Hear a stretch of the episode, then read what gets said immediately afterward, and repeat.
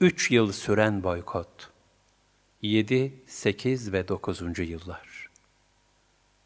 İslam bütün engellemelere rağmen gün geçtikçe gelişme kaydediyor ve bu durum müşriklerin kin ve hasetlerinin artmasına sebep oluyordu. Bu duruma tahammül edemeyen müşrikler, İslam'ı daha fazla yayılıp kuvvetlenmeden yok edebilmek için haince bir tedbir düşündüler. İktisadi ve içtimai bir boykot ve baskıyla bu dinin taze saliklerini bunaltıp, yöneldikleri nurlu istikametten güya geri çevirmek.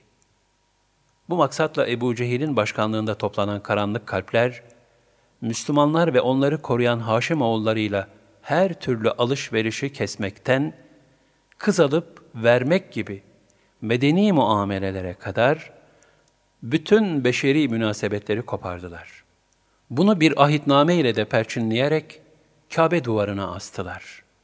Bu boykot üzerine evvelce Mekke'nin değişik semtlerinde dağınık bir surette ikamet etmekte olan bütün Müslümanlar, aralarındaki tesanüdü daha kolaylıkla takviye edebilmek için Şi'bi Ebi Talip denilen Hz. Peygamber sallallahu aleyhi ve sellemin amcasının mahallesine taşındılar. Resulullah sallallahu aleyhi ve sellem de Erkam'ın evinden çıkarak bu mahalleye yerleşti. Büyük bir mahrumiyet dönemi başlamıştı. Ebu Cehil ve onun azgın adamları gece gündüz Müslümanların mahallesini gözlüyorlar ve oraya kaçak erzak girmesine mani olmaya çalışıyorlardı. Bu devrede Müslümanlar pek çok zahmet çektiler.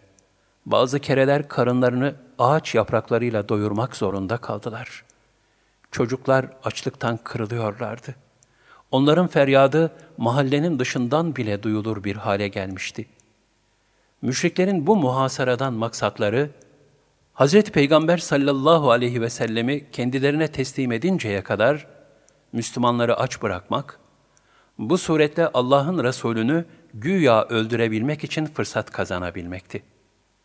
Ancak Ebu Talib'in ön ayak olmasıyla Haşim oğullarıyla birleşmiş bulunan Müslümanlar, Hz. Peygamber sallallahu aleyhi ve sellemi koruyabilmek için kanlarını son damlasına kadar akıtmaya kararlıydılar. Nihayet üç sene sonra bu boykotun ucu müşriklere de dokunduğundan bir takım ileri gelenler bu kararı bozdular. Ebu Cehil karşı çıktıysa da onu da zorlayıp aralarındaki ahitnameyi kaldırmak üzere fikir birliğine vardılar. Zaten Kabe'ye asılmış bulunan ahitnamenin yazılı olduğu kağıdı da bir ağaç kurdu yiyip mahvetmişti.